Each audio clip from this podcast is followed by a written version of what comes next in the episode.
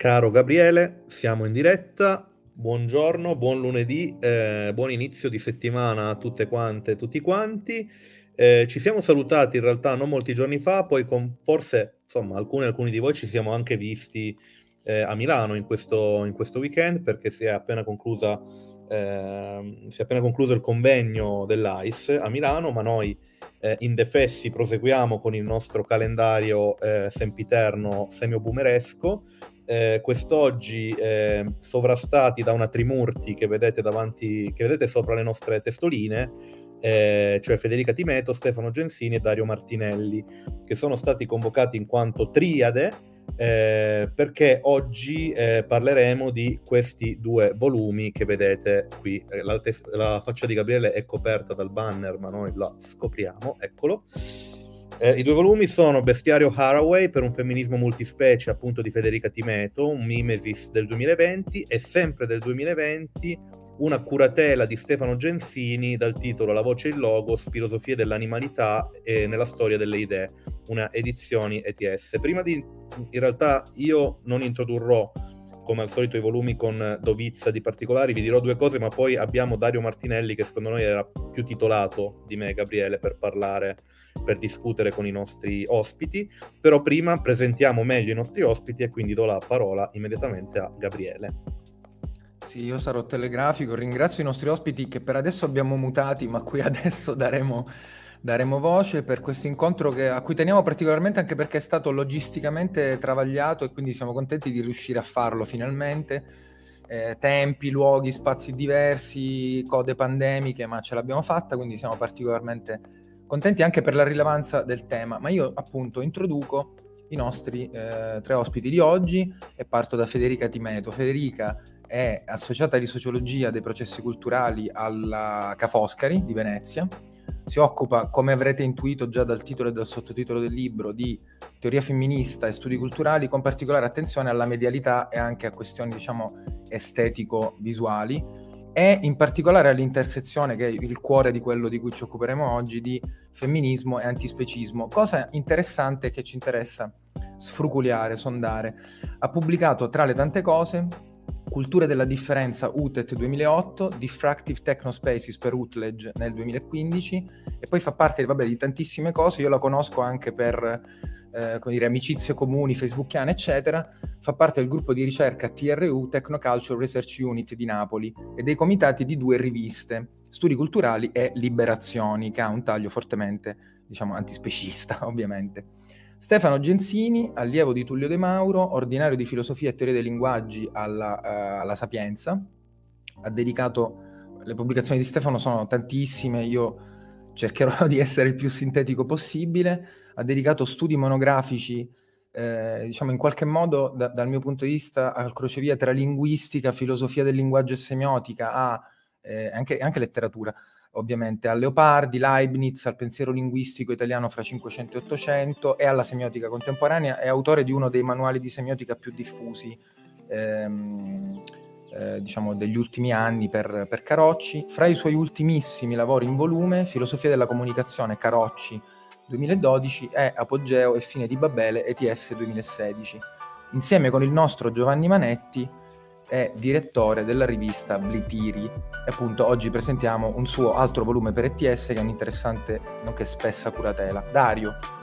Dario è un amico, eh, ha un profilo, mm, come dire, super all'incrocio tra tante cose che lui è e fa, musicologo, zoomusicologo, ovviamente semiologo e zoosemiologo, direttore dell'International Semiotics Institute, ospi- oh, scusate, ordinario al Politecnico, diciamo così, di Kaunas, al Kaunas Institute of Technology, professore a contratto anche in università ed editor in chief di una interessante serie di Springer che si chiama Humanities, che in realtà è sostanzialmente un suo neologismo, nonché un suo dire, brand semiotico in qualche modo. Autore di tantissimi libri, veramente non mi spendo, non, non taglio, Dario, devo tagliare, ma siamo contenti di dire, in qualche modo di anticipare che poi ospiteremo sicuramente Dario nell'anno nuovo perché il suo ultimo libro di recentissima pubblicazione è dedicato all'analisi di un capolavoro di Hitchcock che è um, Not, eh, ro- scusami, Rope, Quindi il libro si intitola The Intertextual Not per Springer. Va bene, mi taccio, sto zitto, ripasso al volo la parola a Bruno e poi finalmente diamo la voce ai nostri ospiti. Va bene, sarò anch'io brevissimo. Ehm, vabbè, anch'io vi ringrazio molto. Come dicevi, Dario sarà ospite nell'anno 21 eh, per parlarci di questo volume in realtà la presenza di Dario è, ehm, è, anche fantasmatica, nel senso che fra qualche settimana avremo un libro che effettivamente esce per la collana eh, New Humanities, il libro di Simona Stano e Amy Bentley, e pertanto insomma abbiamo sempre in qualche modo un po' di Dario-tudine o daritudine eh, fra di noi. Allora, i due libri sono i seguenti, li vedete. Brevissimamente, il libro di Timeto in qualche modo l'hai fatto già capire, è un volume in realtà giocoso, direi, ehm, ma serio. È una sorta di messa al dialogo sia mh, fattuale, nel senso che c'è un'intervista con Haraway che è ideale, eh, con alcune delle idee, alcuni dei concetti che hanno in qualche modo delineato il paradigma di, uh, di Haraway, sostanzialmente dal, dal manifesto Cyborg all'Octulucene, eh, con specifico focus sul ruolo degli animali e dell'animalità, cioè come si configura un bestiario Haraway e perché ha rilevanza teorica. È un libro, dicevo, giocoso, con, uno, con un suo linguaggio mh, specifico, interessante, eh, creativo, si parla di paradigma compostista, eh, tu, ci sono tutta una serie di capitoli dedicati a specifici ehm, animali intesi in quella che poi, lei magari ci spiegherà, è sempre più una, un'ideologia simpoietica no? di relazione con l'animale in, qual- in, quanto altro. Interessante secondo me il capitolo sull'oncotopo e sul ragno, io sono un noto eh, ara- eh, aracnofobico, quindi mi ha particolarmente ehm, interessato perché quando uno ha delle fobie poi è molto interessato. Lascerò poi a... Ah, c'è una chiusura poi di Massimo Filippi sull'amore ai tempi del coronavirus che mi fa anche piacere eh, menzionare. Per quanto riguarda il volume di Gensini, il volume di Gensini, come diceva Gabriele, è un volume corposo e in realtà una curatela di Gensini ottimamente introdotta eh, a partire diciamo da quello che forse si identifica come il precetto filosofico che nell'Occidente ha dato avvio al, eh, al, modo di pensare alla relazione fra animali umani e animali non umani, cioè la differenza fra voce e logos, ehm, l'idea aristotelica che si trova nella politica, per cui eh, se l'animale eh, ha la capacità di emettere voce, ehm, l'animale non umano, invece l'animale umano ha la capacità di adoperare il logos, questa roba si configura come una differenza che poi nella storia determinerà tutta una storia di relazioni, rapporti, eccetera. Il volume contiene 17 contributi di 17 eh, studiose e studiosi, articolati in tre parti. C'è una prima parte che è una parte che ripercorre, attraversa in qualche modo la tradizione di studi a vocazione semiotica eh, e filosofica, anzitutto, eh, che hanno a che fare sul rapporto fra animali umani e animali non umani, mentre la seconda parte invece ci disloca eh, all'interno di alcuni dibattiti attuali. E qui, come nel volume di, Time- di Timeto, ricorrono delle isotopie. Dario, ti lascerei la parola ricordandomi e, e, ricordandoti forse che in entrambi i volumi c'è l'accenno alla, ai primati, alla primatologia. Io ricordo con molto piacere che il, il convegno mondiale di semiotica Kaunas, eh, che tu avesti onore ma anche e soprattutto onere di organizzare, ospitava ad esempio eh, Birute Galdikas, o Galdikas, che è appunto nota eh, primatologa. già allora cioè, tu intravedevi la possibilità di inserire eh, il discorso primatologico e antropologico all'interno di un convegno mondiale di semiotica. Secondo me fu un'intuizione eh, non da poco. Lascerò, lascerei però a te invece di Discussant di fare meglio di quanto ho fatto io ora per bignamizzare questi due volumi male. Grazie Dario. Grazie, sarà molto molto difficile. Eh, allora, intanto vorrei cominciare ringraziando Bruno e Gabriele per per il gentilissimo invito. Io verrei sempre da voi eh, anche solo per sentire il modo in cui mi introducete, che è sempre eh, un'ottima iniezione di, uh, di, autostima, ma anche eh, mi permette di apprendere varie cose che non sapevo di me prima. Eh, grazie e grazie anche a Stefano e Federica per condividere questo, uh, questo salotto con me. Um, sono due colleghi che io stimo molto, sono un loro lettore, quindi eh, mi fa molto piacere dialogare con loro. Peraltro ho collaborato in più di, un, di un'occasione con Liberazioni, quindi ci sono anche insomma, dei contatti più, uh, più diretti.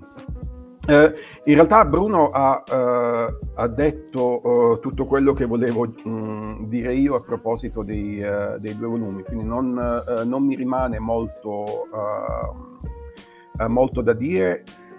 ci sono alcune, insomma, alcune curiosità, una, ehm, una, che vorrei chiedere a Federica è se ehm, il famoso Tulusin, che uh, lo pronuncio all'americana, se esiste un, uh, una pronuncia ufficiale che eh, vari studiosi uh, um, hanno accettato nel corso del tempo, perché proprio di recente sentivo una presentazione di un, um, di un collega americano che proprio ometteva totalmente il K o le variazioni sul K iniziale, andava direttamente su Tulusin. Quindi questo, e vorrei sapere se poi alla fine la Haraway ha ammesso di essersi ispirata a Lovecraft, perché da quello che so uh, ha sempre negato di, mm, che ci fosse una connessione con, uh, con Lovecraft nel, nell'ideazione di questo, uh, di questo, termine. Ma a scherzi a parte, comunque Bruno ha introdotto perfettamente sia um, il testo di Federica che quello di, di Stefano. Una, un'altra cosa che potrei aggiungere sul... Um, uh, sul testo curato da Stefano è il fatto che ha un uh, bacino d'utenza mh, decisamente multidisciplinare. È un, un, libro che può interessare a vari lettori e varie lettrici, uh, sia in campo pedagogico che in campo di ricerca e in varie discipline, non solo in quelle ovvie. Uh, del, del, libro di filosofia del, della linguistica, ovviamente della semiotica, ma insomma ci sono anche eh, molti margini di interesse anche per biologi, per eh, psicologi, eccetera. La stessa cosa si dica per ehm, il bestiario Haraway che ha comunque, eh, aggiungo sempre nella, nella, ricerca disperata di cose che non abbia già detto Bruno, ehm, è anche molto piacevole da leggere, ha una prosa molto, uh, molto piacevole, insomma credo che uh, Federica vada ringraziata anche per quello. I libri che si lasciano leggere, che sono amici dei lettori e delle lettrici, sono sempre molto, uh, molto graditi. Insomma, come dicevano gli antichi romani, tanta roba in entrambi, in entrambi i casi. Um, vorrei cominciare sparigliando subito um, e chiedendo a Stefano se è, ha letto il libro di Federica e a Federica se ha letto il libro di Stefano e cosa ne pensano a livello delle mh, differenze, delle convergenze tra questi, uh, uh, tra questi due testi. Uh, dico velocemente che da un lato io potrei immaginarmi che se Stefano decidesse di fare seconda, un secondo volume della voce Logos, eh, ci starebbe bene un saggio eh, sulla, sul, sul, pensiero della Haraway. Allo stesso tempo anche no, nel senso che ci sono delle differenze importanti eh, che potrebbero ehm, suggerire ehm, una, una, direzione differente. Per cui vorrei sentire cosa ne pensate eh, voi a riguardo del, eh, dei rispettivi volumi. Grazie. Chi inizia? Chi deve parlare per primo? Eh, chi si prenota per primo? Farei, farei, parlare intanto Stefano e poi andrei su Federica. Allora, sì, certo che l'ho letto e anzi ho colto l'occasione per un sacco di letture collaterali, anche per andare alle fonti che Federica usa e cita e anche quelle che non cita nel, nel suo lavoro. E dic- direi questo um, non per, dire, per cavarmela, ma il, il, il, mio lavoro è complementare al suo, nel senso che non si impegna il mio sul tema che viceversa nel, nella, nell'ottica del movimento antispecista e anche nel libro di Federica è centrale, cioè la dimensione dire, morale etico-politica della, della problematica che a me in questo caso più interessa, cioè la problematica animalista. Eh, io l'ho eh, lasciata fuori, eh, ma ciò non significa affatto che non la ritenga fondamentale. Eh, questa affiora soltanto nel saggio di Bartalesi. Ehm, eh, credo che dedichi tutta, come dire, meriti tutta l'attenzione possibile. Non, penso però che il, il, filo che io ho seguito possa in qualche modo essere utile anche all'ottica, eh, diciamo, che Federica predilige, che anche tu hai coltivato molto. Cioè c'è una, una sorta di interdetto plurisecolare sulla comunicazione degli animali. No? Questo è il punto centrale della cosa. Io sono sempre stato colpito dal fatto che ancora oggi, eh, attenzione, ancora oggi, eh, basta pensare a tutto il movimento analitico, si dà per ovvio che il linguaggio verbale sia l'unica forma vera di linguaggio, quella che coincide in qualche modo col pensare e con l'astrazione in generale. Ecco, questo mi pare un principio altamente eh, irrispettoso della pluralità e della complessità del mondo della natura, una natura naturalmente che include la cultura, eh, non è che stia contrapponendo astrattamente i due, i due aspetti. E, mh, mm, faccio un esempio, se, se, posso, se posso, dire, poi parliamo d'altro. Eh, mi ha sempre colpito molto una cosa, Al, negli, negli, anni 20 e 900 esce un libro straordinario di Uescul che si chiama eh, Teoretici Biologie, in cui Uescul, eh, che era un biologo naturalmente, spiega come, come ogni specie animale veda il mondo dal suo punto di vista, in base alla, alla sua Umwelt, no? che è quindi un ambiente soggettivo.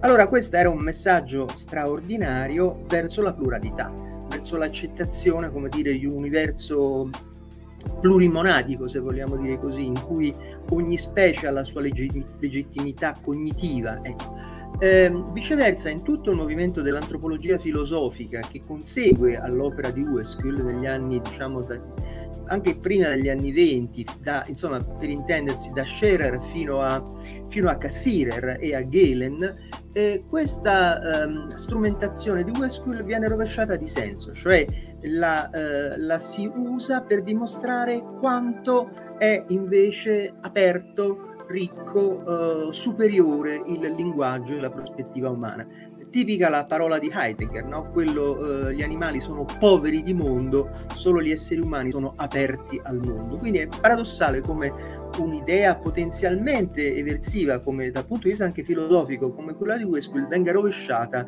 eh, in funzione di una restaurazione della visione antropocentrica. Mi fermerei qui, se no parlo troppo. Grazie. Eh, Federica. Sì, allora eh, grazie intanto per eh, accogliermi eh, fra voi. Eh, allora anticipo la questione Tulucene, Stulucene, insomma no, perché in realtà Haraway eh, sì, dice che si rifà chiaramente a Lovecraft, eh, però eh, operando uno, uno slittamento, no? cioè inserendo o, o, meglio spostando un H e rendendo questa parola inappropriata, quindi appropriandosene ma anche di, diciamo rendendola inappropriata, che è un po' un gioco che lei spesso fa parlando proprio dello stare in posizioni che non sono quelle dei luoghi comuni o dei luoghi riconosciuti, no? tropizzando, che è una parola molto interessante anche, anche per gli animali in realtà perché ehm, la usa anche Derrida eh, parlando della, della, limitrofia che separa l'animale eh, non umano dall'animale umano e che ha a che fare anche con la questione del linguaggio, perché eh, mi ricollego a quanto diceva Stefano, evidentemente eh, le nostre prospettive sono diverse, ma eh, la questione è più o meno la stessa, la affrontiamo da punti di vista diversi, uno storico semiotico e in effetti il saggio di Bartalesi, il saggio col, col quale io poi mi sono anche ritrovata di più in, in questo libro perché prio, dà priorità alla relazionalità, no? alla, a una comunicazione um, non, uh, non verbale ma anche corporea, cioè dare corpo alle relazioni. Eh, l'idea di dare corpo alle relazioni è fondamentale per intendere la comunicazione interspecie, anche in una chiave politica, anche in una chiave antispecista, che è quella che io ho voluto poi eh, portare avanti eh, nel libro. Mi sono dimenticata di rispondere alla questione Cthulhucene, no, perché in realtà c'è una nota eh, eh, sappiamo che Haraway è una, un po' diciamo, la Foster Wallace della, della filosofia femminista, c'è una nota eh, che eh, lei eh, aggiunge nell'ultimo saggio che ha scritto, Making Kin of Population, che ho tradotto e uscirà a breve in una collettanea insieme abbiamo co-tradotto con Angela Balzano e Antonia Ferrante per Derive a Prodi. in questa nota lei spiega la pronuncia del termine e dice la seguente cosa, nota che probabilmente tra l'altro spungeremo perché la pronuncia di Cthulhucene eh, è anche di tonic, in inglese dovrebbe essere con una T dolce e una K muta, Thulusen tonic, quindi eliminare la C fondamentalmente dalla pronuncia. Mm? E, e beh, questo insomma per specificare. Allora, questione del linguaggio. Um, la questione del linguaggio che in Heidegger appunto uh, diventa poi una questione di gerarchia tra le specie, no? uh, è affrontata in una prospettiva antispecista antispecista in una maniera antidualistica, quindi in una maniera relazionale e non astraente. Perché il punto uh, qual è? Il punto è che domandarsi se gli animali possano parlare Uh, per una prospettiva come quella che adotto io è meno importante di chiedersi perché ci domandiamo se gli animali possono parlare. Mi riuscite a vedere? O si è ti bloccato? Senti, ti sentiamo bene, ma l'immagine è bloccata. Ah, e infatti, perché non saprei che dirvi. Un attimo che chiudo le altre, perché anch'io mi vedo bloccata. Sì. Mm. Che faccio? Puoi o togliere la telecamera e provare a rimetterla, a vedere se succede qualcosa. Ok. E, altrimenti puoi uscire e rientrare nel link che ti è stato fornito prima. Oppure eh, stacco un attimo perché ho la webcam esterna, potrebbe essere anche un problema di webcam, un attimo solo. Potrebbe.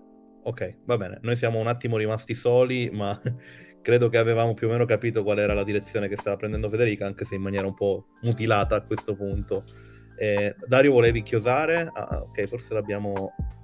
No, vediamo sì, se, se ritorna. Eccola qua. Ok.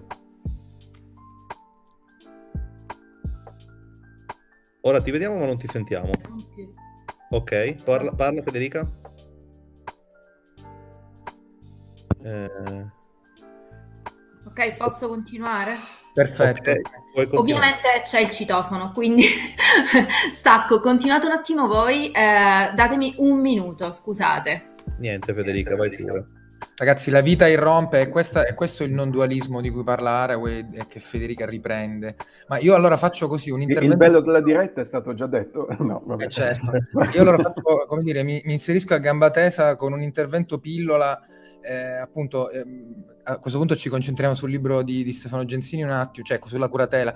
Secondo me è un testo veramente ricchissimo, come diceva Dario, polifunzionale in maniera uh, straordinaria, che mostra come questo tema sia in realtà una delle, delle, grandi tematiche, in qualche modo non necessariamente emersa come eh, prepotente ehm, in seno diciamo, alla filosofia, al pensiero occidentale, è... Ehm, c'è questo excursus storico-filologico critico. Adesso Federica ti ridiamo subito la parola, non ti preoccupare.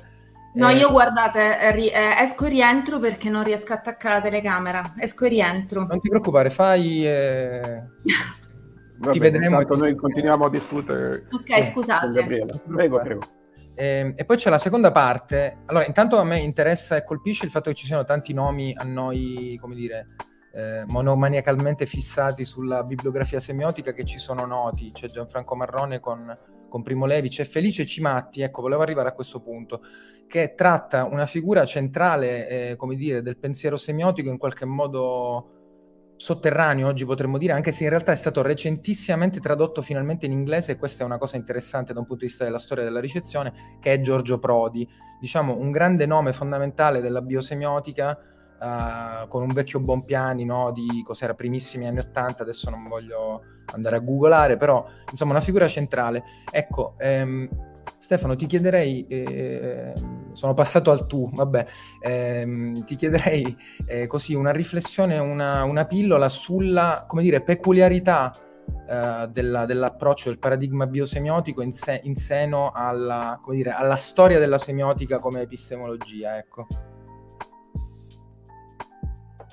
Ecco qua, scusate. Eh, eh, no, no, è una domanda centrale e allora permettimi di essere molto esplicito. No? secondo me, ehm, ehm, come dire, la semiotica avrebbe potuto e dovuto fare di più per il tema di cui stiamo parlando. Cerco di spiegarmi.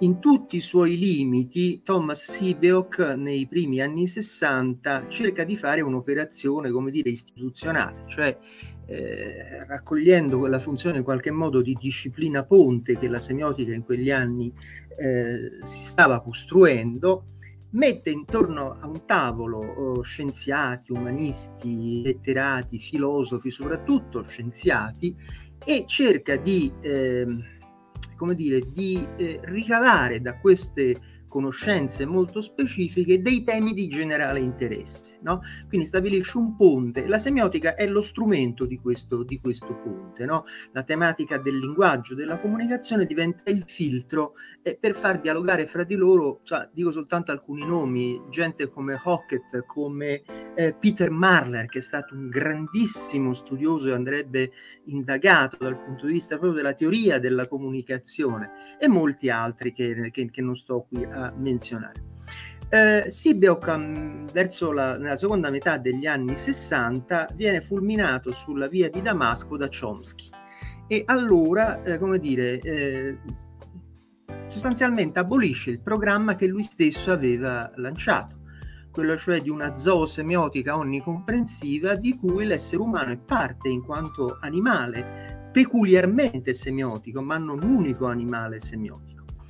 Nel 75 il nostro maestro di tutti, eh, Umberto Eco, respinge sotto, sotto, la soglia semiotica i linguaggi eh, degli animali, degli animali non umani. Io mi sono sempre chiesto perché Eco abbia fatto questo.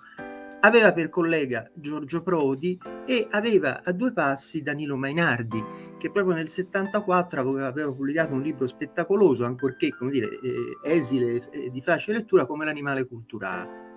Non l'ho mai capita questa cosa. E allora a me sembra che lì la semiotica generalmente intesa abbia abdicato a una funzione estremamente importante che avrebbe potuto avere sul piano nazionale e sul piano internazionale. Non è un caso, adesso permettetemi un po' di, di, di ibris polemica, a me fa rabbia vedere che il tema dell'animale eh, appare nella semiotica quando si parla di pubblicità, di, di, eh, de, del PET, del, no, del, degli elementi eh, eh estetico-pubblicitari della nostra esistenza. Molto carino, va bene, sono cose naturalmente interessanti, ma sono cose, diciamo, a, da mio giudizio, molto periferiche rispetto al problema filosofico e anche politico centrale che il rapporto col mondo animale non umano ci pone. Da questo punto di vista, benvenuta naturalmente la biosemiotica, benvenuto il lavoro di Dario, benvenuto quello che rimane della scuola di Tartu a cui, eh, a cui che mi dispiace, a mio parere, sconta un po' un certo isolamento, cioè non, eh, non vedo in, nei contributi pur così importanti di quella scuola un assorbimento dell'enorme dibattito che c'è oggi nell'ambito dell'etologia cognitiva per quanto riguarda le capacità appunto linguistiche e cognitive eh, degli, e comunicative e cognitive degli animali non umani. C'è un pochino uno, uno stacco di prospettive che credo andrebbe, andrebbe eh, in qualche modo meditato. Eh, per quanto mi riguarda, sono andato a scuola, come dire, dall'etologia cognitiva, ho fatto per una decina d'anni un'immersione in questi studi. Eh, Marler era uno dei nomi naturalmente dire, pionieristici, ma ce ne sono stati tanti altri e che hanno anche, se posso dire una cosa, molto allargato quella, quella pista della dell'affinità fra l'essere umano e le specie dei, e le specie dei primati superiori. Certo, è, è chiaro, è dal Settecento che l'orango suscita emozione, no? la Metri si immaginava di poter schiodare il timpano di, di, dell'orango e di farne un gentleman educato, no? come in Frankenstein Junior, vi ricordate il mostro. Ma c'è di, molto di più, eh, non a caso, eh, come dire, i, le, le api sono state protagoniste di una grande rivoluzione epistemologica grazie agli studi di von Frisch, Fish o um, non i primati superiori, ma, ehm, ma, ma, ma primati inferiori. Eh, I Vervet Monkeys sono stati eh, protagonisti della straordinaria scoperta che eh, nel mondo animale esiste il riferimento. Se voi chiedete alla grande maggioranza dei filosofi del linguaggio contemporanei, essi sono certi che nel mondo animale non c'è riferimento, perché soltanto gli esseri umani sono capaci di riferimenti in quanto, guarda caso, titolari di linguaggio verbale. Non è vero, non è vero. E questo è un punto, come dire, non soltanto eh, semioticamente interessante, eh, con conseguenze politiche, ma è un punto filosoficamente interessante no? neanche le capacità che sono state ritenute più specifiche dell'essere umano sono aliene dal mondo animale. È ovvio che l'essere umano ha una complessità straordinaria, ma come diceva il vecchio Darwin, ciascun essere vivente è perfetto nella sua dimensione, in quella per cui si è evoluto, nella sua nicchia ecologica, nel quale continua, continua a, a, ad evolversi. Insomma, scusate un po' eh, dire, il pathos di questa risposta, ma dire, mi avete toccato su un punto che a me molto caro. Io, se è possibile, se posso intervenire un attimo, vorrei eh, applaudire direttamente, nel senso che è un, eh, è un intervento che condivido al 100%. Um, e mh, mm, sono molto mh, mm, contento insomma, che, che Stefano abbia mh, mm, espresso delle riserve su, proprio su, uh, su Sibio, che per quanto grande e importantissimo sia stato nella storia della semiotica in generale e in, in, quella della bio e della zoosemiotica in particolare, eh, è andata esattamente come, come ha detto Stefano. Uh, la, um, la, semiotica, in particolare la zoosemiotica, si è trovata in un uh, periodo di se posso buttarla in termini politici, uh, ha preso una, una, posizione estremamente progressista negli anni 60, eh, che l'ha messa decisamente in una posizione epistemologica d'avanguardia nello studio della comunicazione non umana.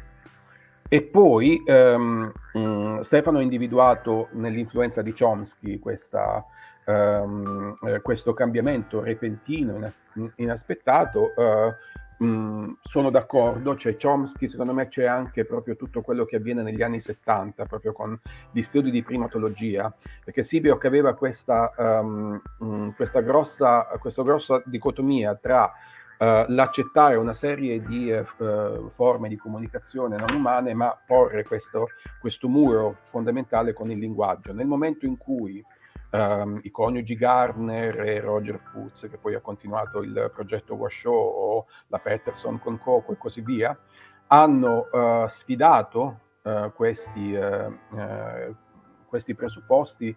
Um, Sibiok si è rintanato, Sibiok e poi tutti quelli che lo hanno seguito, si è rintanato in una, in una posizione che improvvisamente si è fatta reazionaria.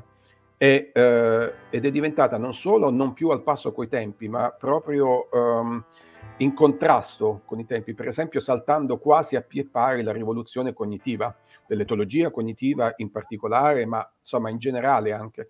Non a caso poi quando Felice Cimatti scrive eh, quel bellissimo, il suo primo eh, libro, Mente e linguaggio negli animali eh, per, per Carocci, eh, per me fu una grossa rivelazione perché finalmente cominciai a vedere un approccio che era consapevole, cosciente della rivoluzione dell'etologia cognitiva e cominciava a parlare della comunicazione uh, non umana in termini di processi mentali e non più di, uh, di automatismi uh, nei quali la, la semiotica si è, si è, rintanata.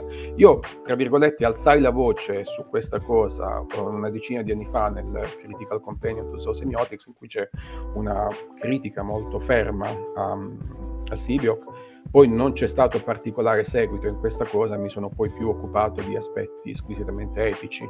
Eh, però, ripeto, uh, se posso applaudire l'intervento di, uh, di Stefano, sono veramente uh, pienamente d'accordo. Chiusa parentesi, eh, ci scusiamo con Federica per aver di fatto interrotto il suo intervento. Federica, se vuoi eh, aggiungere rispetto a quello che avevi detto prima. No, scusatemi voi per queste, questa duplice interruzione, prima tecnica e poi del citofono. Uh, no, io volevo riprendere anche perché um, ho, perso, ho, perso, un pezzo dell'intervento di Stefano, ho sentito soltanto la... cioè avrò perso un minuto, insomma. Sì, volevo riprendere un attimo da dove ero partita, um, perché poi in realtà si adatta anche a quello che avete detto voi, cioè il discorso della, uh, della domanda se gli animali possano parlare o se gli animali uh, siano solo capaci di reazione, no? gli animali possono rispondere o gli animali sono soltanto capaci di reagire, che è domanda che si pone Derrida, riprendendo Heidegger, eh, e che in realtà è alla base poi di tutte le, le, le intenzioni no? eh, che studiano il linguaggio in maniera, diciamo, neutra, obiettiva o scientifica. Eh, allora, eh, io non sto ovviamente qui a discutere, eh, anche perché mi interessa, mi serve ed è anche la base poi del mio lavoro, capire eh, o conoscere o apprendere alcune scoperte scientifiche o alcune verità. Uh, o anche alcune posizioni storiche, come per esempio quelle della zoosemiotica. Uh, il punto mia, del mio posizionamento è cercare di fare un salto, cioè di salire un gradino oltre o, o più in basso probabilmente e domandarmi e domandarci e porre questa domanda, ma perché ci chiediamo se l'animale può parlare? Qual è la ragione di questo, di questo domandarcelo, di questo investigarlo, di questo cercare di scoprirlo? Um, e da femminista antispecista mi do due risposte. La prima risposta è appunto quella del fatto che continuiamo a porci l'oggetto, cioè porre di fronte a noi l'animale non umano come oggetto d'analisi. E eh, fondamentalmente noi restiamo gli osservatori di questo fenomeno del verbale, del non verbale, della comunicazione corporea, eccetera. Nella mia prospettiva il punto è invece adottare un, un approccio di tipo relazionale o interazionista, se vogliamo, che è anche poi quello che adotta il femminismo arawaiano, il femminismo materialista e che viene ad Arawi in parte da, um, vabbè, dalla sua formazione chiaramente femminista, dalla sua vicinanza alla Tour, per esempio, pensiamo anche a quello che la Tour con Strum ha scritto sui, sui primati no? e sul linguaggio eh, ponendo in primo piano il ruolo dell'osservatore, quindi la nostra relazione con la domanda del linguaggio e dell'animale parlante. Eh, ma anche dall'interazionismo simbolico, quindi dalla sociologia eh, e dalla rilettura post-mediana dell'interazionismo. No? Mead sosteneva che soltanto um, la comunicazione eh, sociale, la comunicazione che è la base della costruzione del socius è possibile soltanto tra umani, perché gli animali fondamentalmente non umani non sono capaci di simbolizzare. Per parlare è necessario a, arrivare a un livello di simbolizzazione che i non umani non hanno.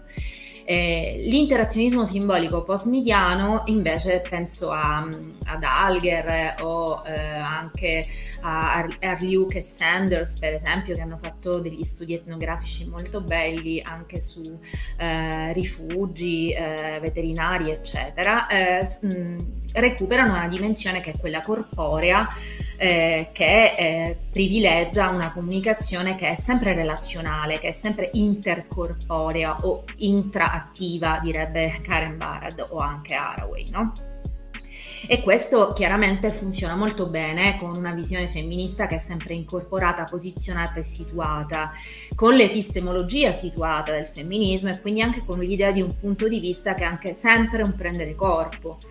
Uh, ma possiamo anche qui poi spaziare nell'antropologia, pensiamo anche a quello che dice Viveiros de Castro, no? sul fatto che si è persone se si occupa un punto di vista, mentre molto spesso essere persona eh, legalmente è eh, attribuibile a, a, chi parla, a chi eh, verbalizza il proprio posizionamento. Non è necessariamente così, cioè avere un punto di vista non è necessariamente avere il logos e eh, la questione, oltre che essere del corpo e della relazionalità, è anche una questione gerarchica, perché poi ovviamente separare il soggetto dall'oggetto eh, nella mossa specista, che è prima di tutto una mossa ottica, perché viene dal latino osservare, eh, no? diventa però poi politica, cioè l'epistemologia è sempre poi anche una politica, perché non è soltanto un'osservazione della differenza, ma è anche un fare la differenza. Quindi osservare la differenza animale e farla anche contemporaneamente, no? in, un, in una chiave performativa e non rappresentazionale.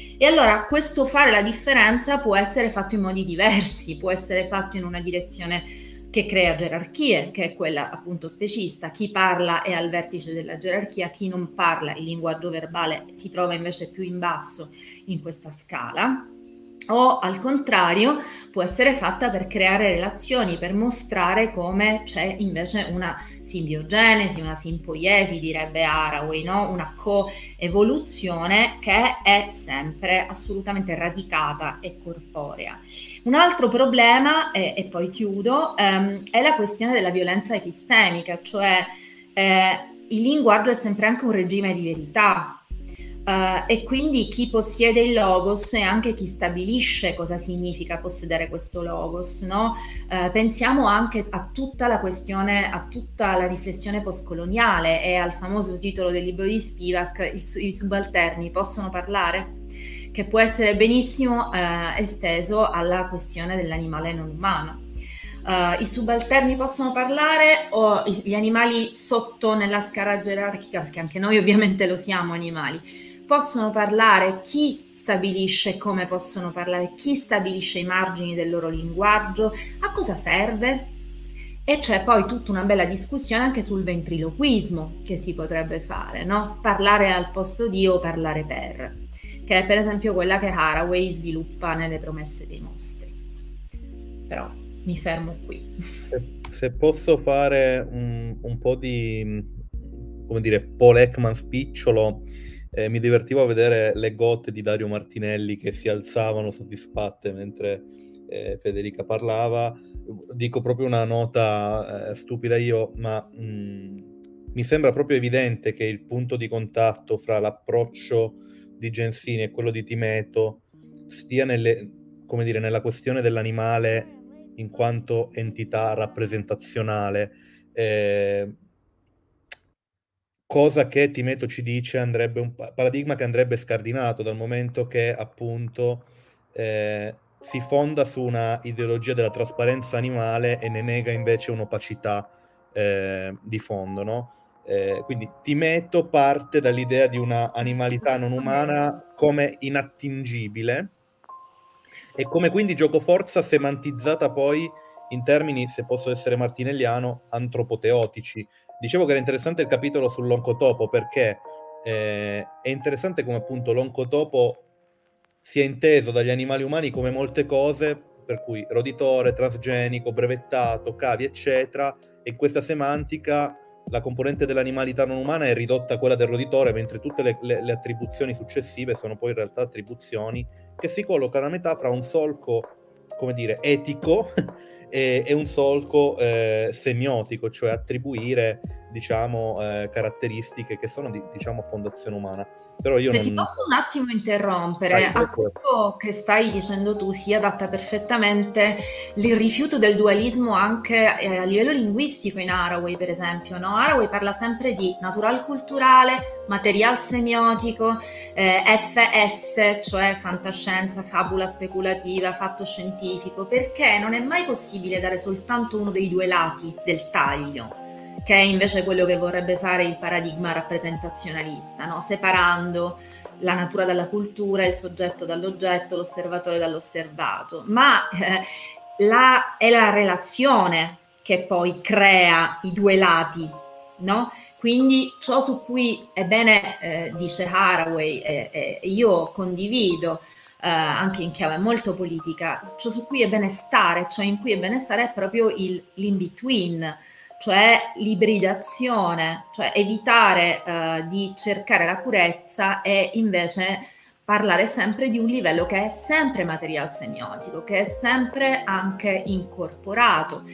È sicuramente prima di tutto una questione epistemologica, ma la, la questione epistemologica non è mai scindibile da una questione poi di atteggiamento verso la realtà e di prassi, quindi da una questione poi etico-politica degli attori in gioco e, e, quindi poi diventa anche una questione sociologica, chiaramente, ma di un, una società intesa in modo totalmente diverso rispetto a come la si teorizza nella tradizione moderna occidentale. Rimbalzerei immediatamente la parola a Stefano Gensini sapendo che poi lui alle 11.30 ci deve lasciare perché deve fare lezione, i professori fanno anche lezione ogni tanto e quindi gli chiederei semplicemente se vuole, se vuole innestarsi in questo in questo filone aperto, se ha considerazioni nel merito. Sì, ci sono tante cose da dire, è difficile anche così metterle, metterle provare a metterle in ordine. Una, una, cosa che mi veniva in mente di dire è questa. Eh, nel mondo antico eh, il rapporto degli esseri umani con gli animali era abbastanza diverso da quello attuale, no? Eh, perché, eh, come dire, eh, le maglie, adesso uso un lessico eh, che fa capo allo zibaldone di Leopardi, che è un autore che a me è carissimo, perché come dire, le maglie della società erano molto larghe no? e il rapporto degli esseri umani con la natura era completamente diverso. Gli esseri umani molto più facilmente di noi si sentivano parte della natura. No? Se voi leggete il, ci sono dei versi meravigliosi di Lucrezio nel quinto libro del De Rerum Natura, eh, lì assistete a una, come dire, a una eclisse del logos lì l'enfasi è eh, tutta sull'analogia eh, che corre fra l'essere umano e le, gli altri animali, fra l'animale umano e gli altri animali, accomunati nell'idea della varietà delle, delle voci. Il bambino umano è assimilato al, al, cucciolo del cane o al vitello del, eh, o, o al vitello nei comportamenti, nel, nell'espressione delle emozioni e così via. E, ehm, e non riesco a, dire, a liberarmi di questa idea che sia stata possibile e sia possibile una dimensione empatica verso l'animale in quanto riconosciamo la nostra appartenenza a un ordine della natura, eh, io amo moltissimo gli animali, alcuni in particolare, ma in generale ho un atteggiamento veramente empatico verso, verso, tutte, verso, tutte, le specie, il che non si può dire del mio amico Cimatti che quando ci vediamo a casa mia mi dice sempre di mandar via il cane. E, ehm, e vorrei sapere quanto Derrida avesse confidenza con, con gli animali, insomma, no? Cioè, eh, ho l'impressione che ci sia un problema anche di nostro porsi nei confronti del, de, de ciò di cui stiamo parlando, no? il tema delle specie compagne, che è un tema caro alla, alla, filosofia antispecista, ha un senso molto profondo, che non è quello della signora snob radical chic che si mette il cagnolino nella, nella borsa e se lo porta a spasso come orpello e magari c'è il manifesto nella, nella, nella tasca, insomma, no? ma ha un senso molto molto più profondo, no? c'è più verità se volete, nel, nel, contadino che insieme col bue fatica eh, con l'aratro sul terreno, su un terreno aspro da cui bisogna ricavare il nutrimento, che in tante immagini che rimbalzano dal nostro, dal nostro mondo. Io qui veramente ho l'impressione che la, che la modernità, latamente intesa, abbia indotto una recessione drammatica nel nostro rapporto col mondo della natura, drammatica e che quindi molti discorsi che noi facciamo sull'animalità, sull'animalità che c'è in noi, eccetera, siano degli alibi molto simpatici per, non, per sottrarsi a delle scelte che dovrebbero essere anzitutto squisitamente politiche e sulle quali varrebbe la pena eh, che qualcuno si impegnasse. A me fa molto effetto non avere in Italia un partito verde in senso lato, per cui per cui militare, no? un partito che si ponga il problema della natura in senso serio e la natura siamo anche noi. Insomma.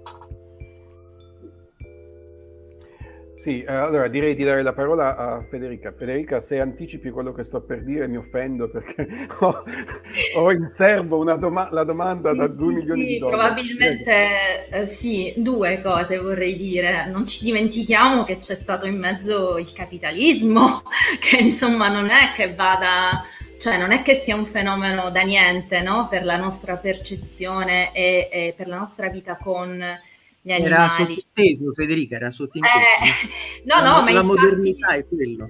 Eh, appunto, quindi in realtà il capitalismo che capitalizza eh, proprio da caput, capo di bestiame, addirittura proprio la radice del termine viene da lì, e, e, l'animale da reddito è...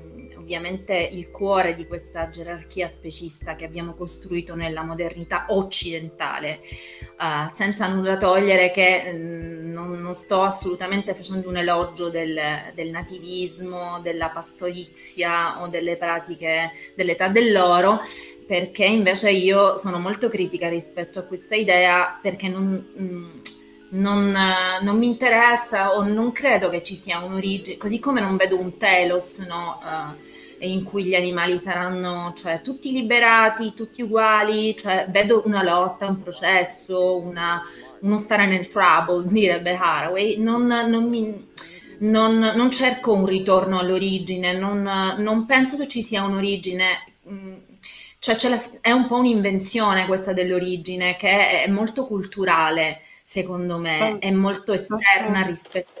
Mm. Federica, posso fare un inciso perché per evitare equivoci. Quando in, in, parlo del, degli aspetti politici, faccio un esempio. No? La specie a noi più vicina in termini genetici è il bonobo. Va bene? che condivide con noi circa il 99% dei, dei tratti genetici.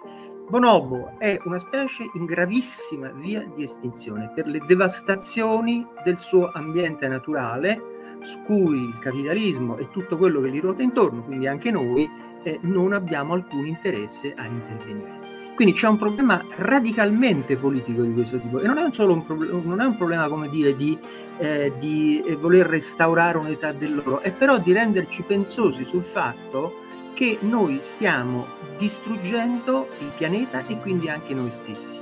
Io vorrei che ci fosse qualcuno che si pone seriamente questo problema, non ne vedo di tanta gente in giro, tranne, vabbè, eh, anche qui non siamo noi tutti però, siamo alcuni. Quindi in realtà anche qui va, va molto, eh, secondo me, posta l'attenzione sulle relazioni anche intraspecie, cioè eh, chi, perché ovviamente questo porta poi a eh, anche alcuni, eh, alcuni, umani in pericolo, non solo alcuni animali non umani in pericolo. Eh, e, e, questo crea gerarchie anche intraspecie, quindi in realtà la questione dell'antropocene, perché poi si aprirebbe tutto il capitolo antropocene, ma eh, ovviamente quella è poi un'altra puntata. Sei mio bomber, quindi non, boomer, non possiamo parlarne adesso. Però sì, sì, no, sicuramente è, secondo me è una questione anche quella proprio delle differenze tra animali, no? i pets, cioè quello che dicevi tu, il cagnolino carino, che poi tutta, tutta la critica che, che Haraway eh, per esempio riprende da, da Deleuze e Gattari. Eh, modificandola anche il cagnolino carino, l'animale orrido che ci fa paura, l'animale che ci crea fobia, l'animale carismatico che invece il panda o, o non so, uh, l'orso polare, che sono animali mediatici, animali carismatici perché medializzati tantissimo. Questi li vediamo, ma a fronte di quelli che noi vediamo, oh, non so, le balene o i delfini trucidati in pratiche varie, ma eh, molti, a, a, danno di molti che noi che restano invisibilizzati, che restano anonimi, che sono gli animali fondamentalmente cosiddetti da reddito, che sono la massa ehm, degli animali, dei mammiferi oggi dominante e che resta invisibile. Però anche qui stiamo andando su un altro piano che non è. Sì, io per fortuna non, non, non, è stata, non, è stata, menzionata la cosa che in mente Um, volevo farvi una domanda, ma è seria, giuro, uh, su quello che sembra essere diventato il, il primo problema, almeno secondo gli italiani, nel mondo, nel pianeta che eccede il cambiamento climatico, eccede la, la questione in Afghanistan e tutto il resto, e che di fatto riassume tutto quello che è stato detto finora, ovvero il, um, le forme di rappresentazione con il riferimento umano, unicamente umano, il dualismo, um, l'idea del, um, uh, del, rapporto e della coesistenza con altre specie, che è il problema dei cinghiali. allora, sono costantemente nei, um, uh, nei, giornali, nei quotidiani, queste notizie, queste foto di cinghiali che passeggiano allegramente e che sembrano uh, spaventare, aver creato una grossa fobia, essere dei mostri, anche nel senso proprio di Haraway, Uh, con i quali non possiamo uh, convivere, non abbiamo voglia di convivere, che rigettiamo in ogni, in ogni, modo, che improvvisamente sono diventati gli animali più pericolosi, uh, che a quanto pare non vedono l'ora di assalire. sì, insomma, corre voce che il prossimo film di Spielberg sarà sui cinghiali. quindi volevo chiedervi un'opinione in rapporto a quello di cui vi siete occupati nei vostri testi, cioè come i protagonisti dei vostri testi affronterebbero il problema dei cinghiali. Il cinghiale che dunque sono, bravo Gabriele, esattamente. Ah, io posso anche darti una risposta, però faccio prima parlare Stefano che deve andare via. Io ti do, sì, do una risposta. Vi, vi chiedo scusa, devo proprio scappare. Eh, guarda, il discorso dei cinghiali è, quello che, è lo stesso che si potrebbe fare sui lupi. Adesso, ad esempio, ai margini della mia città c'è tutta questa paura eh, del lupo, no? perché c'è una moltiplicazione di questo animale protetto che, è stato, oh, che si sta reimpiantando in Italia e in Europa e naturalmente mette a repentaglio. Eh, il problema è che questi animali eh, hanno bisogno, come dire, di stare nel loro ambiente. Se noi non organizziamo le nostre città in maniera da una parte di rispettare i loro confini e dall'altra di rispettare i nostri. Questa contaminazione impropria naturalmente eh, si ripeterà e anche con dei rischi. Faccio un esempio solo.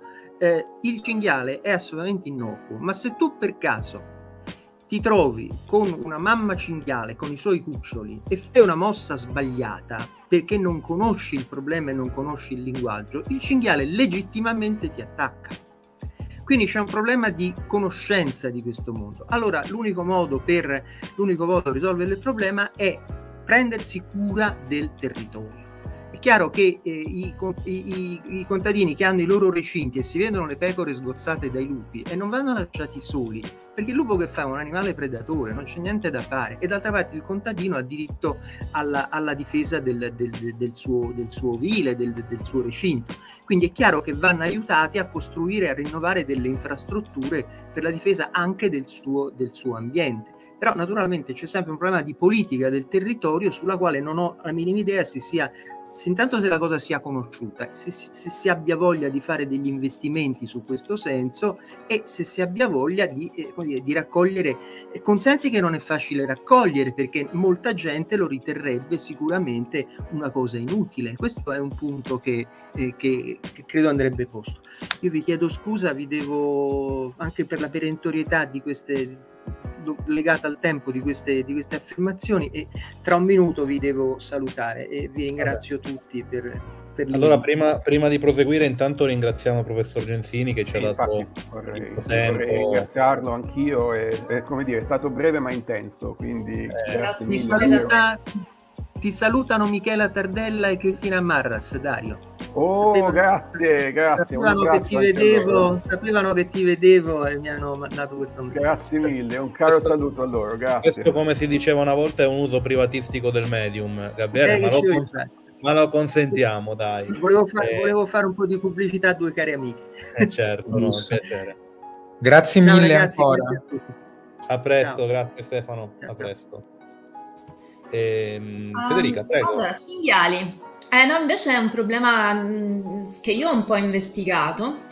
Eh, nelle interviste che ho fatto, eh, dunque l'anno scorso, non, non, avendo di meglio da fare, in realtà sì, però ho pensato che appena iniziato il lockdown, il primo lockdown, quello totale, eh, mi sono messa a fare delle interviste a eh, persone che mm, convivono con, con animali, quindi che hanno dei compagni animali a casa costrette appunto a stare a casa e quindi in questa dimensione iper chiusa, iper protetta apparentemente dell'abitazione domestica e di parlare degli animali eh, e il covid quindi eh, della loro esperienza diretta della, dell'esperienza eh, cioè della loro visione anche degli animali degli animali in generale degli immaginari veicolati dai media no?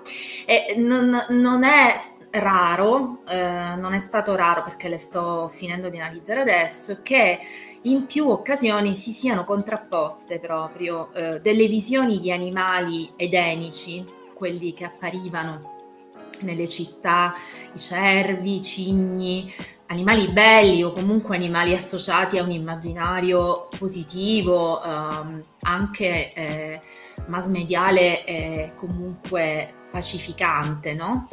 I cartoni, i, i film, le storie, eh, le novelle, eccetera, e invece le specie, gli animali eh, invasivi pericolosi, tra cui ovviamente i cinghiali eh, laziali. Ehm, e, e in una occorrenza in particolare, ma dovrei controllare, ma in una in particolare c'è stata una persona che mi ha detto, eh, perché poi ci sono gli animali da eh, contenere e da far fuori o sterminare, non ha proprio usato la parola sterminare, ma quasi, e invece gli animali da proteggere. E, e, allora, quale è il discrimine che stabilisce quali animali sono da far fuori, quali sono da proteggere, quali sono da mangiare, quali sono da curare? Ci sono vari libri su questo, ovviamente, come quello di Melanie Joy, che insomma è uno dei più, dei più noti, anche abbastanza divulgativi. La questione delle specie invasive, di cui si è molto occupata anche, anche Haraway, no?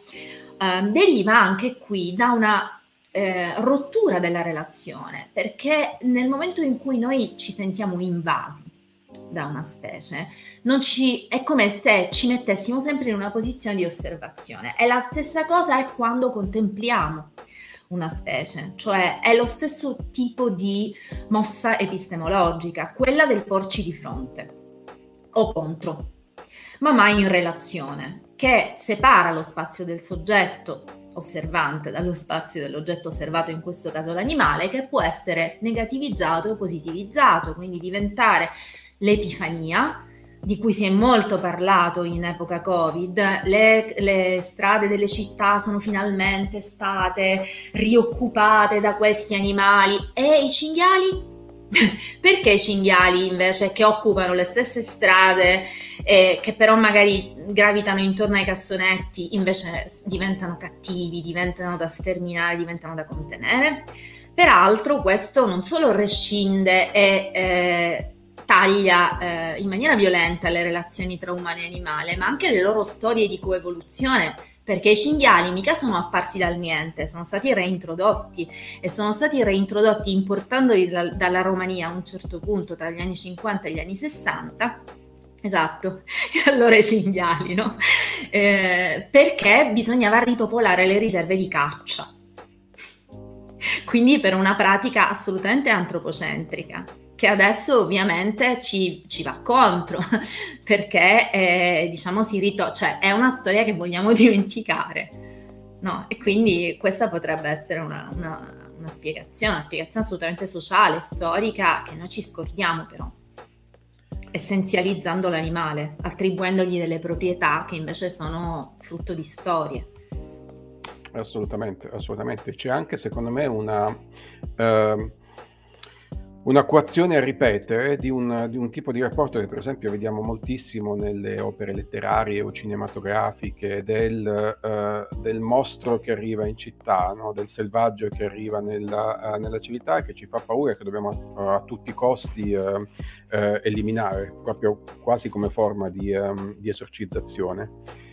E non a caso molto spesso questo, questo arrivo del mostro è um, foraggiato dall'essere umano stesso come nella storia orsi, di King Kong. Per esempio gli orsi in Trentino, no? Anche la questione degli orsi in Trentino, il M49, che è, stato al centro, che è ancora al centro di una campagna di assemblea antispecista, per esempio, per la sua liberazione, che viene trattato come se fosse un ospite indesiderato quando è, è, è lui che, cioè siamo noi che stiamo dando fastidio a lui fondamentalmente.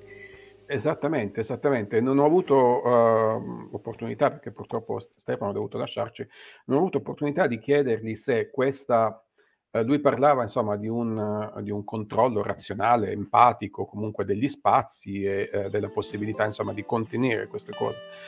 Mi chiedo se dovremmo finalmente porci anche eh, il problema della limitazione dei nostri spazi. Adesso senza arrivare all'ovvio esempio dei cacciatori, Uh, ma anche i cosiddetti amanti della natura, quelli che di fatto uh, uh, invadono degli spazi che dovrebbero essere eh, comunque lasciati al, ad altre specie, proprio perché ne sono rimasti così pochi di quegli spazi lì, almeno lasciamoli quelli. quindi se, come dicevi tu, l'idea di relazionarci, di vedere, di vedere questo, questo rapporto in forma puramente relazionale, allora, per una volta metterci nei panni del, uh, di altri animali che vedono esseri umani invadere i loro spazi, cosa ne pensano? Quali sono i cinghiali degli altri animali? Prego, sì.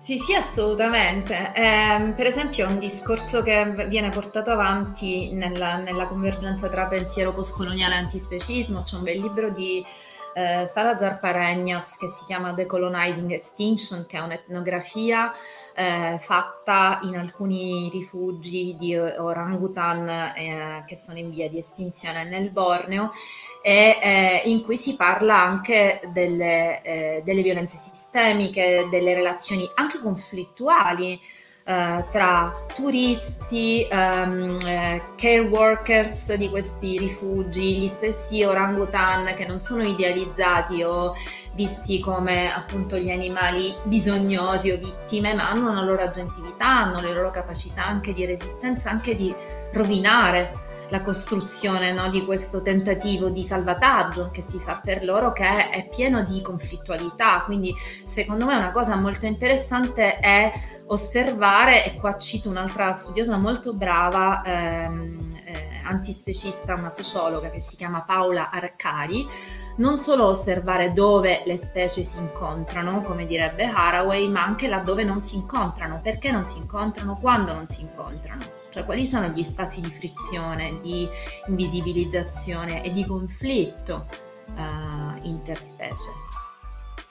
La città è un luogo um, perfetto per osservare questi conflitti anche, no? Gli animali ferali sono animali che fanno paura proprio perché non hanno un luogo stabile, anche i cani randaggi, tutta la questione del randagismo um, che viene affrontata spesso in maniera uh, dirigistica e anche iperprotezionistica, cioè prendere tutti questi cani, toglierli dalla strada mentre molto spesso sono cani eh, abituati eh, a gravitare in spazi antropizzati ma a restare liberi. Quindi a volte per questi cani l'essere portati in rifugio, l'essere portati in canile può essere una forma di violenza. Gabriele, vuoi... Scusami Dario, volevi tu dire Tranquillo, qualcosa? no, no, no, no. Io intanto dico solo Gabri, scusami, che in, vai, vai, vai. in chat ci sono anche alcuni, un paio di considerazioni nei commenti. Eh, Andrea prima eh, menzionava eh, la questione del rapporto fra eh, contadino e bue eh, in maniera abbastanza perentoria definendolo un rapporto padrone col suo schiavo, ma sostanzialmente propone l'idea di un rinnovamento dell'agricoltura in senso antispecista eh, poi abbiamo Khadija Madda che appunto sulla, per l'argomento sui cinghiali faceva un esempio molto specifico, quello dell'Appennino tosco-emiliano, dove eh, evidentemente è stata diciamo, creata una soluzione che non è, non è, quella di dire ci sono i cinghiali cattivi, ma è stato fatto un qualche tipo di intervento che però non conosco. Eh, Pamela invece chiede adesso leggo con voi. Se ci fosse tempo per una domanda, vorrei chiedere cosa ne pensate dell'umanizzazione che spesso si tende a cucire sugli animali domestici eh, insomma, quindi anche creazione di cimiteri, abiti accessori, passeggini per cani e gatti. Queste so che sono cose di cui Dario si è anche eh, lungamente occupato, quindi magari chiediamo a lui, ma prima ridò la parola a Gabriele, scusami Gabri. No, lo diciamo sempre che ci sono fin troppe cose che si dovrebbero dire, poi vabbè io sono fissato con la semiotizzazione di tutto, quindi mi interessano i legami anche della teoria araweyana eh, con una, una, sua possibile, come dire, traduzione in termini semiotici e quindi è interessante questa sottotraccia laturiana che è stata sottolineata, mi sembra una cosa su cui, insomma, parlo proprio egoisticamente, quantomeno noi possiamo lavorare, come dire, per dialogare con le teorie che sono della contemporaneità e con cui dobb- dobbiamo sostanzialmente fare i conti per capire che tipo di rapporto abbiamo noi come epistemologia di fondo con tutti questi discorsi qua, no? Questo è ovvio. Quindi mi ero segnato tantissime cose, non le dico neanche, che avevano a che fare, come dire, sia sul rapporto, eccolo, sia, sur, come dire, sia sulla storia o forse la preistoria della, come dire, del pensiero animale in quanto pensiero sull'animale a partire dalla grecità ma anche dalla, dal pensiero arabo antico, quindi quella parte del libro curato da Stefano Gensini, e poi avevo anche tante curiosità, sollecitazioni per Federica, dire, su alcuni termini chiave che lei riprende eh, e che finalmente mi spiega, perché io sono, come le ho detto, molto ignorante di queste cose qua, quindi ho letto con avida curiosità eh, le specie compagne, la, la, le, la, società compost, diciamo, sono cose su cui devo, uh, devo riflettere, su cui devo ritornare, e invece, come dire, lo stimolo che lancio io da fare, cioè fa il paio rispetto a quello di di Bruno uh, tramite Pamela per Dario in qualche modo, ma che è una domanda aperta a entrambi, io butto lì una questione che secondo me a Dario piacerà e che è del libro di Federica e così faccio anch'io coppia, diciamo, contro i dualismi. Ehm, cioè, Dario ha sottolineato il fatto che il libro di Federica si legge, è scritto bene, eccetera.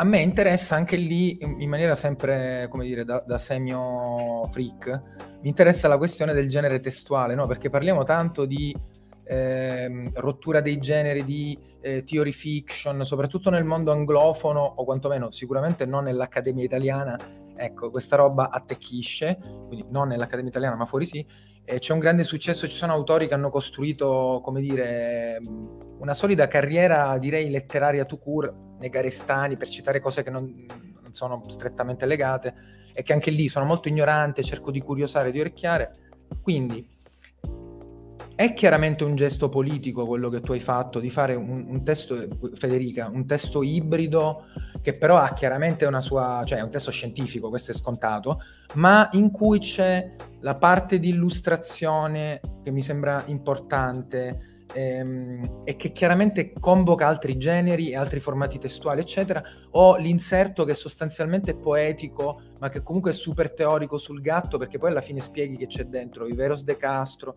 Ecco, quindi ti chiederei una cosina su questa questione del genere testuale in qualche modo di un'accademia che forse è, è engagée anche nelle forme dell'espressione testuale e non solo nei contenuti. Uh, che domandona! allora, eh, io mi sono molto divertita a scrivere il bestiario e in particolare ovviamente eh, alcuni capitoli più di altri. Quello su cui ho fatto più difficoltà è stato il cane, che è stato anche l'ultimo che ho scritto perché Haraway ne aveva talmente scritto tanto che, che, che mi sembrava di non aver nulla da dire. Quindi lì ho avuto davvero delle difficoltà a, a, proprio, a trovare l'entanglement con, con lei perché come, come, emerge insomma in questo libro io faccio anche molto sentire la mia voce e il mio posizionamento rispetto al suo, a volte anche contro il suo. Relativamente alla questione della, del genere, ho pensato al bestiario, ma ho pensato anche a una decostruzione del bestiario, cioè eh, il bestiario normalmente è un libro estremamente catalogatorio, no? Cioè è, è nasce, nasce, è un genere tassonomico, serve a ordinare e a um, catalogare generalmente vizi e virtù negli animali o attraverso gli, eh, gli, animali. Io ho voluto fare un bestiario ibrido come genere, quindi un bestiario assolutamente selettivo che scelga alcuni animali invece che altri, um, un bestiario che mescoli i tipi di linguaggio, ma che mescoli anche le discipline, perché in questo libro ci sono capitoli estremamente legati alla sociologia, per esempio i primati o i piccioni o anche l'oncotopo, quindi agli STS in particolare, agli studi sulla tecnoscienza, e capitoli invece più legati agli studi culturali, agli studi visuali e alle arti, eh, che sono quelli soprattutto della seconda parte. Inoltre ho inserito un capitolo apparentemente spurio che è Cyborg in questo bestiario, quindi è spurio non soltanto la forma ma anche i contenuti del bestiario, perché secondo me invece in realtà ehm, anche l'animale non umano è cyborg e lo è negli scritti di Haraway già in Manifesto Cyborg, ma lo è anche in Primal Visions, in tutte le discussioni che lei per esempio fa sulla zoosemiotica, sulla sociobiologia, sulla questione dell'animale come sistema di comunicazioni, quindi molto pre-cyborg potremmo dire. E poi il capitolo sul gatto è un capitolo delirante eh, che eh, io ho scritto in questo modo per due ragioni. Per fare un omaggio al gatto e per eh, situarmi mh, contro Derrida in un certo senso, che cerca in qualche modo di eh, di eh, come dire, definire eh, un modo di mh, relazionarsi al gatto nel linguaggio che è ancora quello della filosofia tradizionale, cioè Derrida guarda il gatto, parla del gatto, parla di sé che guarda il gatto e di fatto costruisce ancora proprio quello che lui vuole sconfessare in quel libro lì, cioè l'autobiografia No? Lui paragona l'io dell'autobiografia alla questione animale, cioè alla costruzione della separazione dell'umanità dall'animalità. E io questo ho voluto evitarlo creando confusione, quindi creando confusione nel genere, ma creando anche, godendo anche di questa confusione che io ho nel guardare il gatto. Cioè io non sono come Derrida eh, che mh, nuda uscendo dal bagno guarda il gatto e si vergogna di essere nuda davanti al suo gatto, io godo della mia nudità davanti al gatto, io mi struscio con la, col gatto, con i gatti, con la gatta nuda, eh, perché loro sono nudi, io sono nuda e sento una corporeità che non è una comunicazione che è quella della corporeità e questo mi dà godimento. E il modo in cui ho cercato di ricreare il godimento comunicativo, eh, il piacere della intercorporeità col felino, con i miei felini, con i felini con, non miei, con i felini con cui io vivo, che adesso si stanno uccidendo nell'altra stanza, è stata proprio quella di confondere il logos e quindi usare un linguaggio di tipo poetico e anche interpolare citazioni diverse e creare un dialogo fittizio di fatto tra Haraway e Derrida, perché c'è molto un alternarsi di parti arawaiane e parti derridiane in questo capitolo qui. Anche la, l'artista che ha fatto le immagini, che io ho coinvolto con molto piacere perché la stimo tanto, che è Silvia Giambrone, ha avuto enorme difficoltà a fare l'illustrazione del gatto. Non riusciva a capire come, come impostare questa illustrazione, quasi che il gatto sfuggisse no? a questo farsi osservare prima di dare la parola a Dario, dico solo su, sulle illustrazioni che già solo per le illustrazioni questo libro vale la candela perché sono una più bella dell'altra, quindi insomma è, è, anche, una, è anche una piccola mostra con un suo apparato iconografico estremamente significativo e esteticamente molto curato. Scusa Dario. No, no, eh, grazie. Eh, ci sono talmente tante cose che sono emerse negli ultimi minuti che veramente non so da dove cominciare.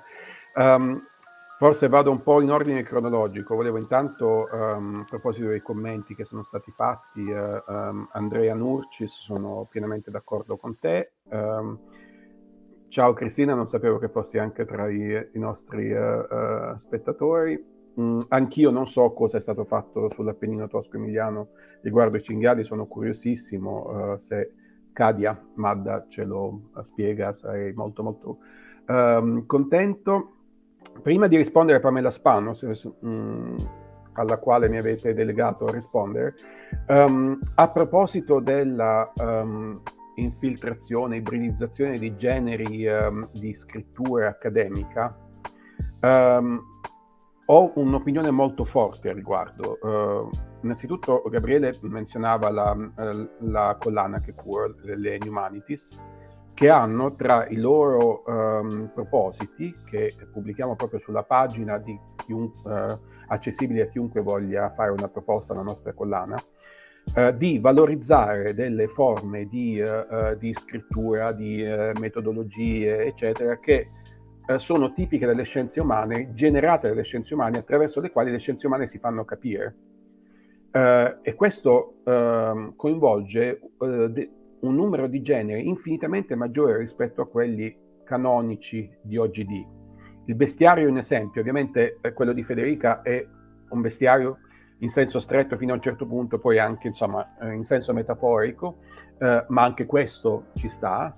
Um, che ne so, uh, il genere epistolare o um, uh, delle forme di, uh, di dialogo, um, una serie di, di generi tutti validi secondo me e tutti limitati da questa, uh, ecco oggi si parla di dittatura sanitaria secondo me a sproposito, um, ma uh, c'è una dittatura accademica, una dittatura del, dello stile accademico uh, che ci porta a considerare validi soltanto certi modi di scrivere, certi modi di pubblicare, certi modi di, anche di recensire perché poi eh, insomma, i nostri scritti passano dalle, eh, dalle forche caudine del, uh, dei due eh, reviewer anonimi che in genere sono dei uh, conservatori che non amano troppe, troppe novità e magari se vedono qualcosa scritta un po' sui generis vanno immediatamente in,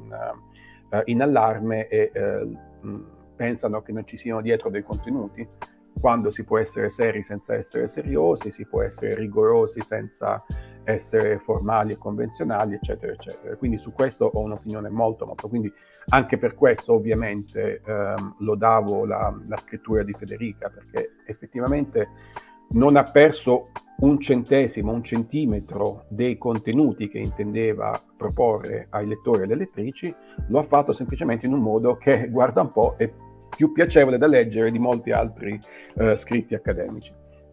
Quindi uh, direi questo. Uh, riguardo l'umanizzazione, grazie Pamela per la, per la domanda. Um, me ne sono occupato in effetti in, in, alcune, in alcune, occasioni. c'è questo, mm, secondo me ci sono dei distinguo da fare.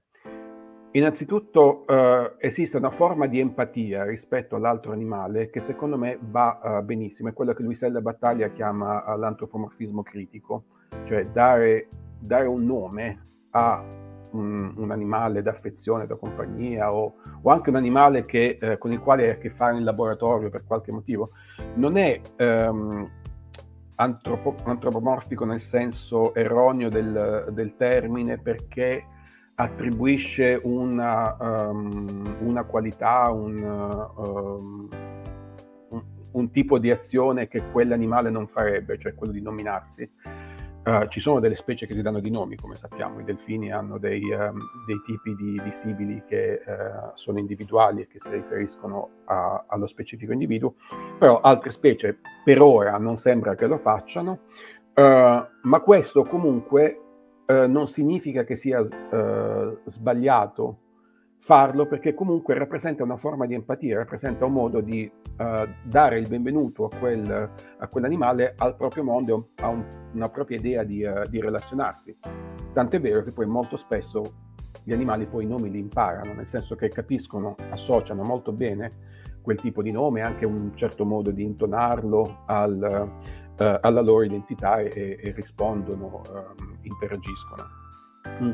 Quindi persino anche um, i cimiteri può essere una forma di rispetto, cioè dare un... Uh, um, offrire un rito tipicamente eh, umano, ma proprio perché l'essere umano manifesta la propria sofferenza eh, e lo fa secondo le sue, eh, le sue usanze. Eh, come diceva uh, come si chiama quel, uh, quel comico, Ricky Gervais, uh, la morte è come la stupidità, fa male soltanto agli altri. per cui quando un, un, individuo muore, in effetti la, la, sepoltura, il funerale, eccetera, sono riti che servono a chi, a chi rimane vivo. Quindi in questo senso ci entra anche il, il cimitero. Dove ci sono dei problemi? I problemi appaiono nel momento in cui tutte queste forme di umanizzazione sono in realtà una, um, un altro modo di manifestare la schiavitù che noi esercitiamo verso, verso gli altri animali. Quindi l'idea di assoggettarli a un certo tipo di pratiche, eh, di interazioni, eh, eccetera, che riguardano noi, che soddisfano noi, che non fanno altro che ritirare quel, uh, quel potere, quell'egemonia che noi esercitiamo su, uh, sugli altri animali. Quindi se fosse possibile determinare persona dopo persona le reali intenzioni, il reale um, approccio che questa ha verso uh, l'altro animale con cui interagisce, bene. finché questo non è possibile, la, la, valutazione rimane molto, molto ambivalente da parte mia. Poi avrei un'altra domanda, ma non so se abbiamo tempo. Prego, Federica. Sì, eh, sempre questa questione della, della, umanizzazione che poneva Pamela, che è importante perché eh, è proprio anche la chiave per capire come l'essere umano e l'essere non umano viventi in realtà non sono posizionamenti fissi, non sono proprietà essenziali, ma sono sempre azioni sociali. Um, per cui la, la questione del, del discrimine tra l'animale umanizzato e l'animale animalizzato e tra l'umano umanizzato e l'umano animalizzato è importante. È una questione politica, perché esattamente, cioè specularmente rispetto a quello che si fa normalmente, di, cioè di umanizzare l'animale domestico, il pet, no? fondamentalmente, specularmente noi anche animalizziamo gli umani, certi umani noi, sempre un noi del tutto assolutamente vuoto, che da riempire con dei soggetti ben specifici e posizionati, non noi tutti nel globo, eh, a danno, cioè creando delle gerarchie tra umani che giocano anche sullo specismo, oltre che sul sessismo, sul razzismo, sull'abilismo, eccetera, eccetera. In basso ci sono sempre eh, gli umani animalizzati, gli umani razzializzati, in alto nella gerarchia ci sono invece gli umani non marcati, che però lo sono perché marcano gli altri o le altre o l'altro. Quindi assolutamente importante. Eh, di fatto hai anticipato quella che sarebbe stata poi la mia domanda, che era... Uh è bene porsi il problema dell'umanizzazione degli altri animali, sarebbe bello anche porsi il problema dell'animalizzazione degli esseri umani, ovvero ehm, prestare anche un po' di attenzione a come noi, esseri umani, possiamo riscoprire una dimensione di animalità, che Federica ha riassunto benissimo quando parla del, del suo eh, godimento nel eh, relazionarsi corpore, eh, corporealmente con il suo gatto e con i suoi gatti eh, senza vestiti, ovvero mm, accettando una, uh, una, dimensione di contatto e di, uh, e di, rapporto che di solito noi neghiamo. Perché in effetti, uh, di fatto, Federica, sei la prima persona che mi dice questo. Eh, ed era talmente semplice che non ci ha pensato nessuno. talmente ovvio. Prego. Volevi dire qualcosa? Sai che invece nelle mie, nelle mie conversazioni con gli intervistati lo dicono quasi tutti. Ah, vedi è che è proprio una cosa talmente eh, poco socializzata e, e perché quasi mantenuta in una sfera no, dell'intimo, del privato, mentre in realtà è proprio la prima forma di comunicazione con non umano che noi abbiamo, quella del tocco, del tatto, della, della, della reciproca nudità. Sì, sì, ed è fortemente tabù, perché nel momento in cui uh, hai associato te stessa alla parola nuda, si sono attivate una serie di, eh, di associazioni fortemente condizionate dalla nostra educazione, dal, dalla nostra religione e tutto il resto, che ovviamente ci fanno pensare a questa come una cosa, tra virgolette, strana, almeno per molte persone. Uh, so, il mio gatto comunque non, non, vuole toccarmi più di tanto, ma questo probabilmente è un ma problema. Ma quello è un problema di igiene, Bruno, che ti eh, ho invitato a risolvere. Sare, sare, sarei specista a dare la colpa al gatto, eh. Mettiamo, mettiamola in questi termini. No, ehm, volevo dirvi che abbiamo ancora un paio di minutini, andrei a chiudere insomma per le 12, quindi se volete dare due ultime stoccate, io dico solo due cose. Um, a me sembra che il... Uh, parlando del mio gatto, io considero comunque che alla base di questo rapporto ci sia un mistero. Cioè, io sono, rima- rimango sempre profondamente affascinato da quella dimensione, come dire, da quella relazione fondata su, su anche su una certa ineffabilità, su una certa inattingibilità di fondo che forse, come dire, imparando a custodire come valore, ehm, potrebbe essere interessante. Mi viene sempre da pensare a due canzoni, a una canzone e un film quando si fanno questi discorsi. La canzone è, è quella, un pezzo dei Ramones eh, I don't wanna be buried in a, in a pet cemetery, no? Tutto con l'accento sbagliato pure, ma gran pezzone, eh, molto interessante secondo me questo verso del non voler essere sepolti in un cimitero dei pets e tutta l'idea del cimitero degli animali è, è un'idea esplorata insomma nel cinema eh, e, e, poi invece il film a cui penso è il Grizzly Man di Herzog cioè la storia, il racconto di Timothy Treadwell che eh, va a vivere con gli orsi, in qualche modo si orsizza a proposito di animalizzazione dell'umano più che di umanizzazione della, dell'animale e, e poi viene mangiato dagli orsi, cioè alla fine di questa cosa la percezione che hai è una percezione di una totale armonia ma, eh, iniziale e forse anche finale, ma anche di, un, di qualcosa di di sbagliato, di qualcosa che si rompe nel, nell'interno in questo modo di... E, e, che secondo me è sempre un po' la chiave di questo cioè, è un po' un, una risposta perversa a questo mistero che cerchiamo di rompere, ehm, che è il mistero dell'alterità, no? Cioè, che è il la... mistero anche dell'alterità umana, perché esatto. noi non ci sogneremmo mai di pensare di poter entrare totalmente nella mente di un altro umano, no? Però esatto. è come se con l'animale pensassimo di poterlo fare. Grizzly Man è proprio la sconfitta di questo tentativo di inquadrare l'animale in un'idea di natura eh, che, po- che, in qualche modo può essere dominata, che non ha un'agentività.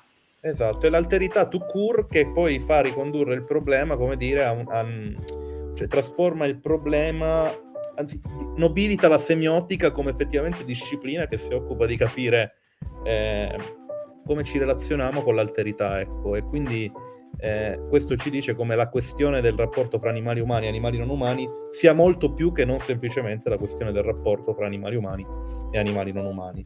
Io sono molto banale e molto naive, lo so perché sono fatto così, quindi chiuderei con queste mie parole i miei interventi, lascio a voi invece le, le Ma sì, io volevo giusto uh, commentare ancora, visto che sono giunti altri commenti, um, ancora Andrea Nurcis, uh, ancora una volta condivido uh, pienamente il tuo, il tuo, intervento e anche grazie a Cadia per la, la spiegazione che ci fornisce sul, su quello che poi è stato, è stato fatto sull'opinione tosco-emiliana. Posso anche dire, se non vi dispiace, che insomma entro il 20 ottobre si può firmare per il referendum uh, di abolizione della caccia e sarebbe una bella cosa pensarci e, e firmare. Grazie. Um, e concludo, uh, Bruno, oggi uh, insomma io e te siamo anime gemelle, ormai lo sappiamo. Uh, Oggi è stata giornata dei Ramones anche per me, eh, cominciata stamattina perché mi stavo ascoltando delle cover, delle cover di, di, pezzi di Phil Spector ed è partita la Baby I Love You rifatta dai Ramones. E quando l'ho sentito ho detto, vabbè, adesso metti i Ramones a manetta, quindi tutte le preparazioni mattutine sono state fatte con, con i Ramones. Quindi, insomma... Va bene, e, non so, tocca al discossant chiudere, chiosare? Uh... Eh tocca al disco, a meno che Gabriele e Federica non vogliano dire due ultime cose, sì, siete a posto? Gabriele? Sì, io aggiungerei, allora facciamo, ribaltiamo tutto, oggi abbiamo messo tutto upside down uh, felicemente. No, um, io ringrazio tutti, vabbè, ringraziamo anche Stefano Genzini che è stato con noi, io ringrazio tantissimo Federica Timeto con cui sono amico su Facebook da 50 milioni di anni, ma non avevamo mai interagito ed ero molto curioso di capire meglio, intanto di leggermi il libro, di capire meglio esattamente cioè, come ci avrebbe parlato di quello di cui ci ha parlato oggi. Ringraziamo Dario tantissimo perché Dario, eh, come dire, ha avuto il compito eh, de- delicato, importante di fare il metatraduttore di ogni cosa nell'altra e quindi lo ringraziamo perché, come dicono a Milano, insomma, si è fatto anche questo sbatti, lo ringraziamo. Io ricordo soltanto questo, che giorno 7, ovviamente siccome noi vogliamo almeno io parlo per me, non so Bruno, però sostanzialmente andiamo a morire in diretta in qualche modo. Giorno 7 c'è un'altra puntata di Semio Boomer con Anna Maria Lorusso e Stefano Traini e parleremo di un nome che tra l'altro noto così in una um, notazione intertestuale rispetto alle nostre puntate, in un nome che è il nome della semiotica mondiale da sempre, cioè parliamo di Umberto Eco, ma sempre più spesso notiamo nelle puntate di Semio Boomer un accenno, un accento, come dire, sanamente, no perché l'Ipse Dixit basta, però diciamo sanamente polemico nei confronti di alcuni dettagli o di alcuni approcci echiani eh, Guido Ferrara aveva detto che era un peccato che Eco avesse separato tra semiotica generale ed applicata. Oggi Stefano Genzini ci ha ricordato che questa storia della soglia inferiore e superiore fa problema. Insomma, continuiamo a parlare di Eco, probabilmente me ne perdonerà Dario un po' ripensando forse Eco e ripasso, cioè rethinking Dario per quella storia del rethinking. Eh, lo so, lo so, lo so. E, e ripasso appunto insomma la parola a Dario che forse chiude e così No, no, la lasciamo sull'inside joke che hai, um, lasciato dire che, di non chiosare in altro modo. No, anch'io vorrei ringraziare tutti. Eh, Federica, grazie, è stato veramente un piacere dialogare con te. Spero, insomma, anche facciamolo più spesso. Grazie. e grazie anche a Stefano, se ci sta ancora um, uh, ascoltando. E Bruno, Gabriele, siete i miei semi-boomer preferiti. per cui uh, uh, grazie ancora, insomma, speriamo di, di rifarlo in qualche altro momento. A presto. Un saluto a tutti, a tutti. e a tutte. Arrivederci. Ciao.